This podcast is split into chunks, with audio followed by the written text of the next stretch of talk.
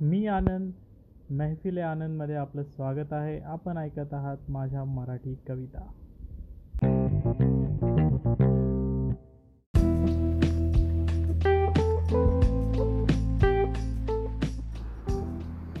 एक ट्रेन तीन तास उभी आहे.